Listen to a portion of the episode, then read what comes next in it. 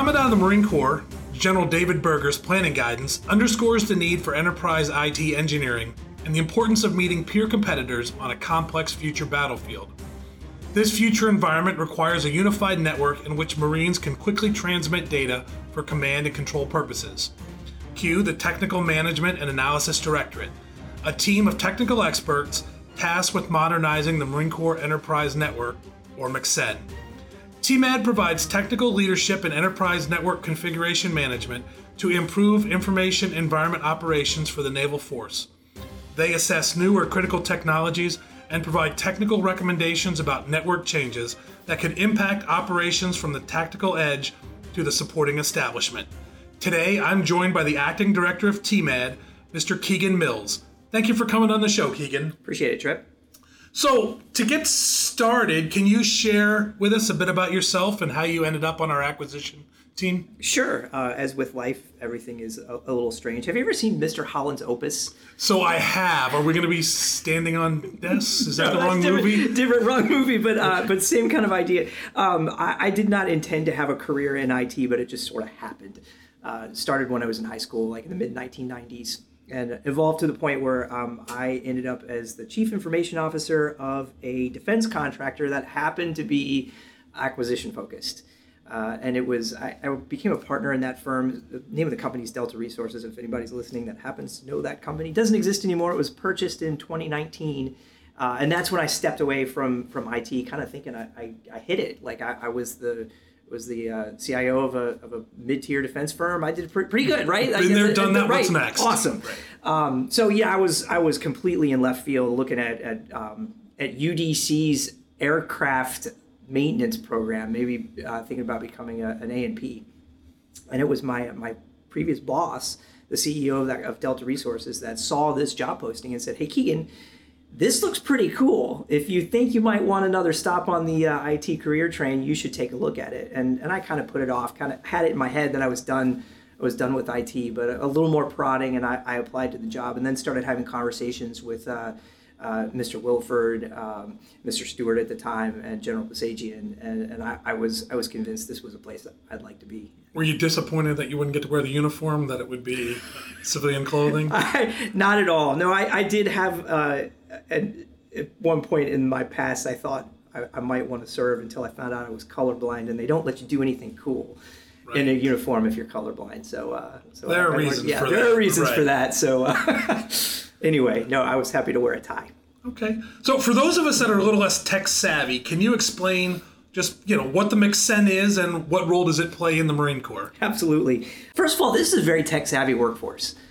So that isn't something that I have to encounter on a regular basis. Part of my job is actually to be able to explain those technical things to, I don't want to say non-technical people, but people whose job it is not to be in those weeds, but need to understand the implications of those things. So I'm kind of comfortable having those conversations, and I think I can get through to people, and I think we have good conversations about that. The specific question about what is the MCEN? Man, on General Pesagian's last day, or maybe it was a second to last day, we were on the command deck, and he asked me that question. "Keegan, what is the MCEN?" Man, I had a lackluster answer for him. I just could not put it together, couldn't articulate what it was, because I think part of it is it's in flux, and what we're after is changing kind of the fundamental definition of what the MCEN and what the word network actually means. So fundamentally, what the MCEN is at the unclassified and up to the secret level, it's a vehicle to move information, to move data, general purpose data, amongst the Marine Corps and our partners and our coalition. Right now, I can tell you with a lot of fidelity the pieces, the mechanics, the actual connectivity of the MCEN, that layer of it, 1 through 3 of the OSI model, if the listeners are familiar with that. We have detailed architectural drawings that's described in data that tells us the circuits, the switches, the routers, the firewalls, those things that make up the network. But what we're actually after is changing the definition of the network to, we really don't care about those things now and into the future. What we really care about is the identities of people and non-people, the people and things, and the resources that they're after, the data, the services, the applications that they're trying to connect, and that layer, all that mechanical layer is kind of interchangeable, or at least we want it to be. So the subject plus the resource equaling the network, that's what we're trying to get to with the MCEN and with the word network. Well, I think for a lot of us, the less tech savvy like myself, I don't know what makes my car work, but I do recognize when it doesn't work. And so, sure. So I think with the MCEN, I mean, there are times when it's clear that things aren't hunky-dory. Absolutely. With the MCEN, this big air quote, the MCEN thing. So. Sure. And there's a lot of people out there that are doing a lot of things to the MCEN, which is actually one of the reasons that Task Force Aquila, the predecessor of TMAD, existed, is the MCEN has equity by so many people, that it's owned by so many people. It's the entire Marine Corps. There is no program of record for the MCEN, so there's no enterprise ownership of it. That's kind of what TFA was established to provide. So about that, so you mentioned Task Force Aquila. So before there was a TMAD, there was a Task Force Aquila. And then, so how did that get started and how did that evolve into what we have now? Sure. It was really General Pesagian who had the realization that he had a Marine Corps that is organized to solve problems at a fairly low echelon. The lower the echelon you can solve the problem, the more successful historically we are as an organization. When you take a concept like the network that transcends all of the PORs, that transcends it is an enterprise construct, you need some sort of site picture that is at an altitude that is the enterprise, that has everyone's equity involved. So he stood up. His answer was a task force. There was a lot of task forces being stood up at that time. And his idea was, hey, let's put a task force together so that I can understand the MCEN from the enterprise level and not just from, say, a portfolio level or a Macaw level. So there, all these people have different missions that impact the MCEN. They have their part, their role to play in the MCEN. And General Pesagian wanted to understand it holistically from an enterprise perspective, hence Task Force Aquila. Okay. And then how do we move from Task Force Aquila now to TMAD? It was General Pesagian's intent to institutionalize what was learned out of Task Force Aquila. So task forces, generally speaking, are ephemeral. So you don't stand up a task force that endures forever. It mm-hmm. stood up to solve a problem, and then, okay, what do we do with that? So his idea before he left was to transition that into an enduring directorate under the Chief Engineer's Office to institutionalize the concept of, okay, now that we have established this enterprise view of the MCEN, let's maintain that. Let's return some of the analysis or the assessment pieces that we kind of had organically through MCTISSA. They go back to MCTISSA. We're still very connected with MCTISSA, but that explicit link is no longer necessary. Okay. So now you've got TMAD and you have a team of people. So tell us a little bit about the team and sure. What is their role in modernizing the MCEN? The natural evolution from Task Force Aquila to TMAD is still sort of the same basic construct. I call it. There's three general areas that we can be bucketized into. We have the enterprise planners, and the way I describe those folks, primarily they've introduced themselves into the planning process for constituent technologies that will make up the future network. I know that was a bit of word salad. There were some buzzwords there. Yeah, there was some word salad there. But effectively, here's a great example is IPv6. So the Department of Defense has an IPv6 strategy. The Department of Navy has an IPv6 strategy. The Marine Corps has an IPv6 strategy. Our folks get involved with the planning of how we're going to implement these technologies for a couple of reasons. One, to make sure that the Marine Corps' equities are established in the plan of rolling out these fundamental technologies that the rest of the network is going to be built upon. Because our use case is different. Our use case is a lot more nuanced and complex than some of the bigger players that are in there establishing that. So it's important to have that representation at the higher levels to make sure that... Is when you say our use case, is that because we're often sandwiched between what the Navy's going to do and what the Army's going to do, or am I oversimplifying that, or have it completely wrong? No, you're hitting on something that's really important. It's our role in what we think the future battle space is going to look like, and I want to emphasize that because we really don't know what that future battle space is going to look like, and historically, we haven't really gotten that right a lot of times. So what we're doing is establishing a capability that's able to adapt to whatever the situation throws at us. So it's about building a deterrence to make sure that we can manage that. We don't want to escalate into crisis and conflict. So how do we develop a way to securely move data from anywhere to anywhere, and not have that easily disruptible?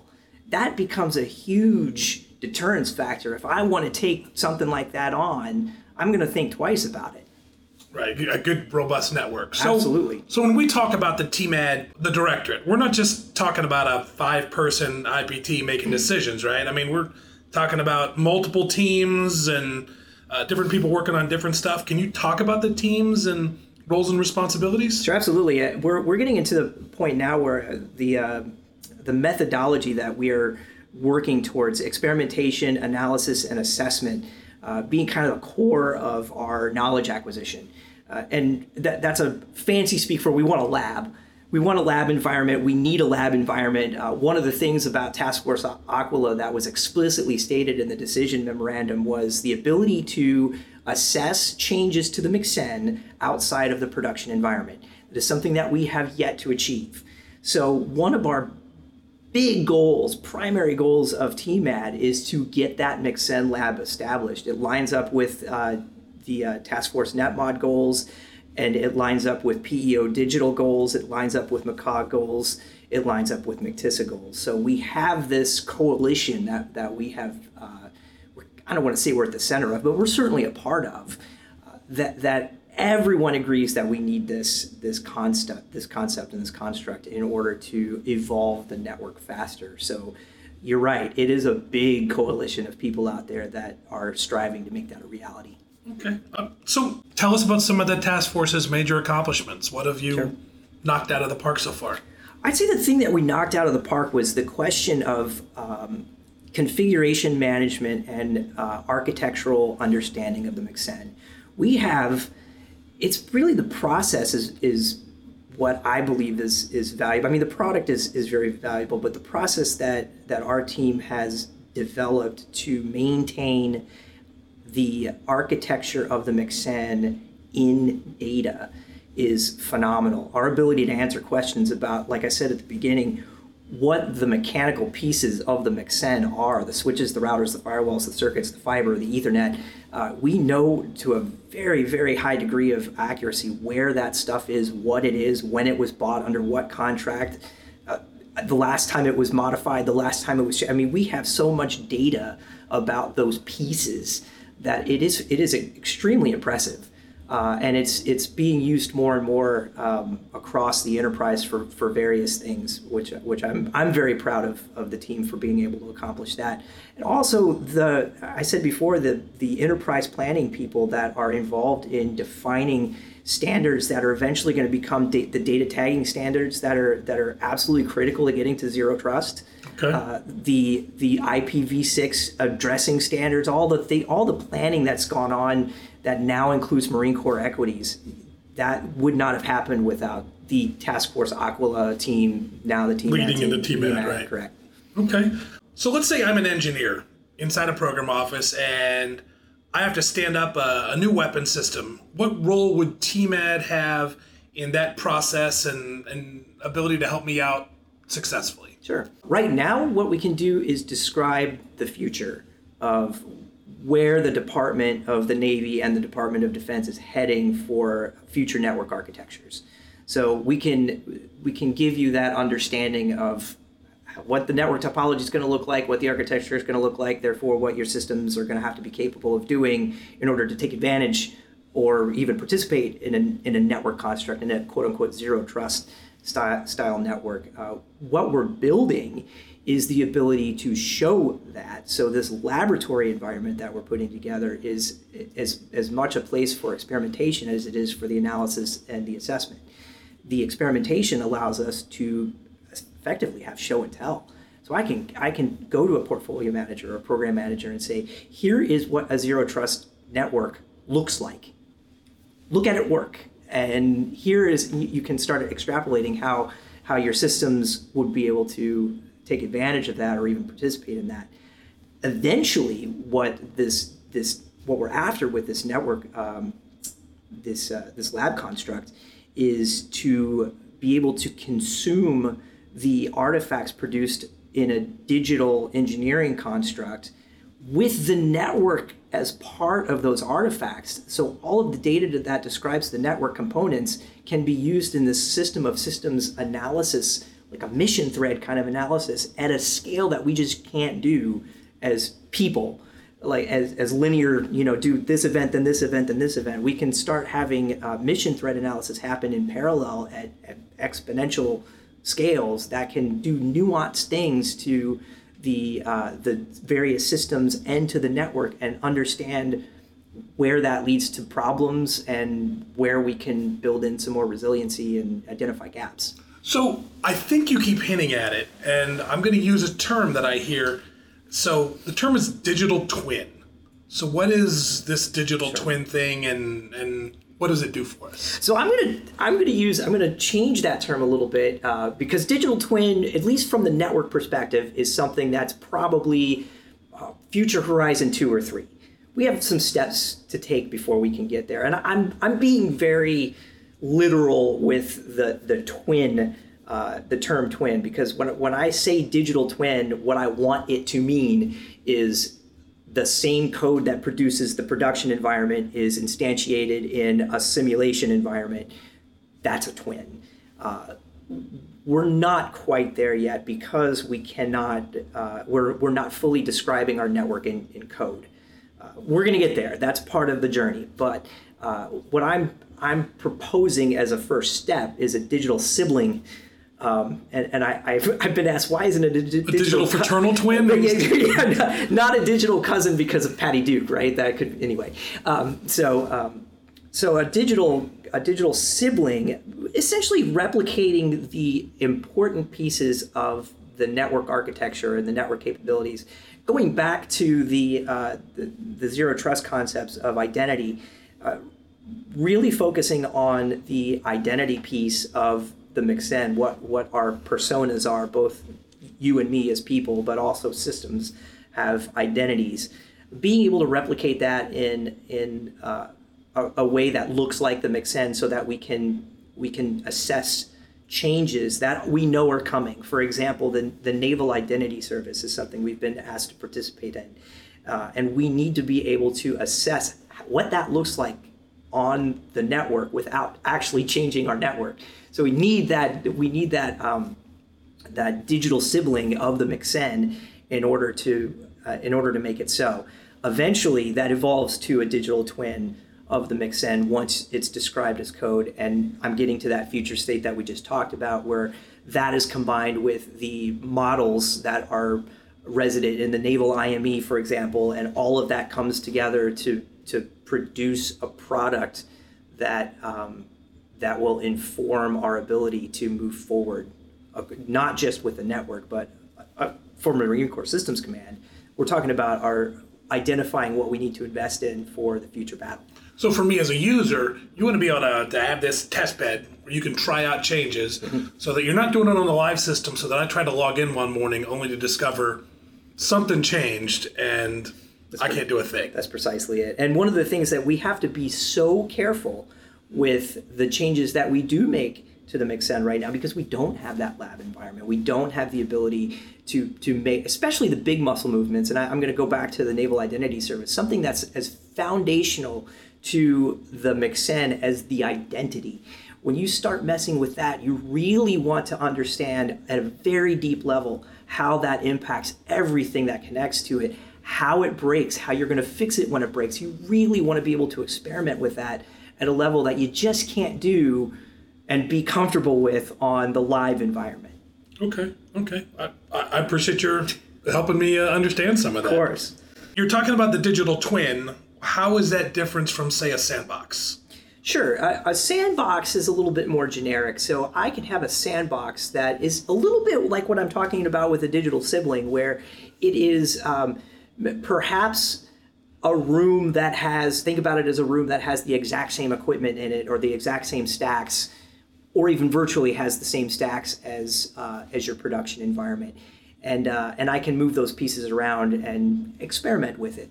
A digital twin is actually taking systems engineers have this concept is taking a virtual representation of a real world system and running it in a simulated environment.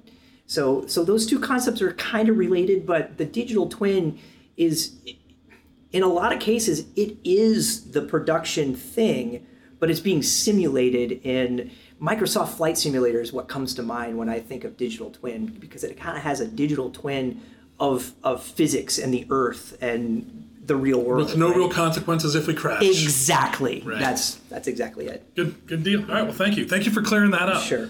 So Marines are not the only users of the MCEN.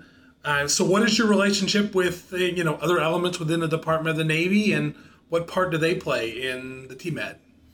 A big part of the group of people within TMAD are the enterprise planners. I've talked about them a few times. And the mission is actually to be involved with our external partners. So Department of the Navy for sure, and also Department of Defense. We haven't really gone beyond DoD, but being involved in the modernization efforts at the bigger enterprise, and this goes into where do you define the enterprise. So we've talked about the enterprise as from the MCEN's point of view as a Marine Corps construct, but your question kind of opens up that door to talk about where we define the enterprise. And depending on what you're trying to do, the enterprise might be the Department of the Navy. It might be the DoD. It might be the whole of government. It might be to include our coalition partners. So just defining the enterprise is a struggle sometimes to figure out where that line needs to be drawn. But we maintain working group memberships at the Don level. A lot at the Don level goes on to define things like the Naval Identity Service and what that's going to look like. That's an enterprise service from the Don perspective, and they're looking at the Marine Corps as part of that enterprise. So we have to be in that room. We have to be representing what it is that the Marine Corps is going to need those things to do, because, like I said before, the environment that we work in is different. The environment that we live in the map of what we think that battle space is different. So we have to be in that room and help define those things. Right. I mean, we expect to be green in support of blue. Correct. And so why would that be any different in the digital space? Good. So I get it. Thank you. In many of the systems that we're talking about, I know that there are industry solutions that are tailored, to work with the MCEN. What is your relationship with our industry partners, and are there any opportunities for their expertise in this effort? So I came from industry. I spent most of my career in industry. So I believe I have a pretty good relationship with a lot of people in industry. I do like to maintain regular contact through some of the various channels we have. And I'd like to give a special shout out to Luis Velazquez for his work in the CRADA facility that we have right outside the base, and his just tireless effort to keep us connected with our industry partners, and the organization that he does for his tech talks and the things that he hosts over there. I don't get over there enough, but when I do, it's always amazing to see what industry is bringing to the table. I will say we have a role to play that I think we can do a better job in defining our needs and our expectations of how some of these concepts need to be able to survive in the future battle space. And that's hard to do, because a lot of that is threat informed and a lot of that is classified at a fairly high level. There's plenty of contractors out there that have that ability to consume that information. We just need to make sure we do a better job of informing industry of those pieces of the requirements so that they can incorporate that into what they come come back to us with. And we have to be able to listen to some imagination and some ideas and perhaps have some uncomfortable conversations about our requirements that we're imposing through things like RMF that might have an unintended consequence, and it might be hindering industry from giving us the answer that would be most valuable. Okay. Does industry have advantages over us in how they manage their networks that maybe we could, try to pirate some of their ideas or what? They certainly have much more freedom to implement things, and I don't want to say fail faster because the fail part isn't really the point, learn faster. But also the consequences for failure on the industry side are nowhere near what our consequences are. So I think there's room for us to learn from industry, but I don't think we could replicate what they do because the consequences of getting it wrong for us is a little bit, well, it's a lot different. Right, very different. Very different. Right. It's more than dollars and cents on our end. Correct. Not that we don't care about the dollars and cents, sure, but more than that. So the Commandant has emphasized the need to meet peer competitors on a complex future battlefield. How do you think that the Technical Management and Analysis Directorate is supporting the Commandant's vision? This is something that I think about a lot. I have several documents on my desktop that are kind of my check. Like, what am I doing to support these bigger vision? And if I can't answer those, then I need to check what I'm doing. But I want to go back to an event, at Sea Air Space this year. I was at a Force Design 2030 roundtable. And on the stage was ACMAC, DCCD and I, Commander of Marine Corps Systems Command, and Sergeant Major Black. And Sergeant Major Black's introduction was probably the most compelling and just the best description of what it was, what the vision is. What is it that we're after? And he reminded everybody in the room that Force Design 2030 was not a standalone product. It is a third of the Commandant's vision of the Marine Corps of 2030. There's Talent Management 2030 and there's Training and Education 2030. Those last two are really 100% about people, right? So him being from MNRA, he summed it up like this. It's about putting the right Marine at the right place at the right time. I'm going to add something to that because of Marine Corps Systems Command, with the right stuff. That's kind of our mission here, right? Now, add MCDP-8 to that, and you've established information as a warfighting function. So what are we trying to do? We are trying to securely move. This is just recently released capstone design concept from Don CIO. We are trying to securely move information from anywhere to anywhere. So what am I trying? Information is in a timely fashion. It's that stuff, right? So I'm trying to make sure that stuff, that data, that information is with the right Marine at the right place at the right time. Man, that to me is squarely in what the Commandant's after. Right. Excellent. All right, so you've described a bit to us where TMAD came from, where TMAD is. What's the future for TMAD? Where do we go from here? Let me put my futurist hat on here. Okay, imagine we're a few years into the future, and we've established the lab. That construct is up and running. We're on our way down this digital engineering, digital transformation path, and we have some percentage of our tactical systems are described in models and live in a naval IME, and everything is a common standard, including the network, the MCEN. And what we're able to do at that point is start mission threat analysis with the network as a foundational piece of the mission threads. And we can, at scale, start tweaking the individual components that make up the systems and that make up the network, and do that 100 times, 1,000 times, 1,000,000 times. All the little things that make up those systems are described in models, and you can do that at a scale, and you start to identify dependencies, and you start to identify gaps where things might not be as resilient as we thought they are.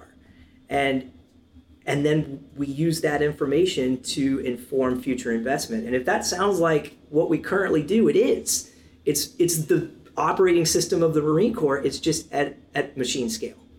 Okay, excellent. Well, I have to tell you, I've learned a lot from you. Cool. I'm hoping that the listeners learn a lot as well. And I appreciate your coming on the show today. Truly enjoyed the conversation. So we have a couple questions for you that we like to ask. Our lightning round question, for those that listened last season, we've swapped out most of the questions. And so you'll be the first person to respond to our new lightning round questions. Are you ready? Hit me. All right. So when you were a child, what did you want to be when you grew up? Okay, the first thing I wanted to be when I grew up was Santa Claus, according to my parents. I don't remember that one, but I'm told Santa Claus. Then garbage truck driver. I wanted to drive the truck. I want to make sure that's clear. Not be the can guy, the driver. I wanted to drive the guy. I was fascinated with the garbage truck. I loved it when they came by in the morning. Helicopter pilot and meteorologist. When I got a little bit older, I wanted to be a rock star and then a mythbuster.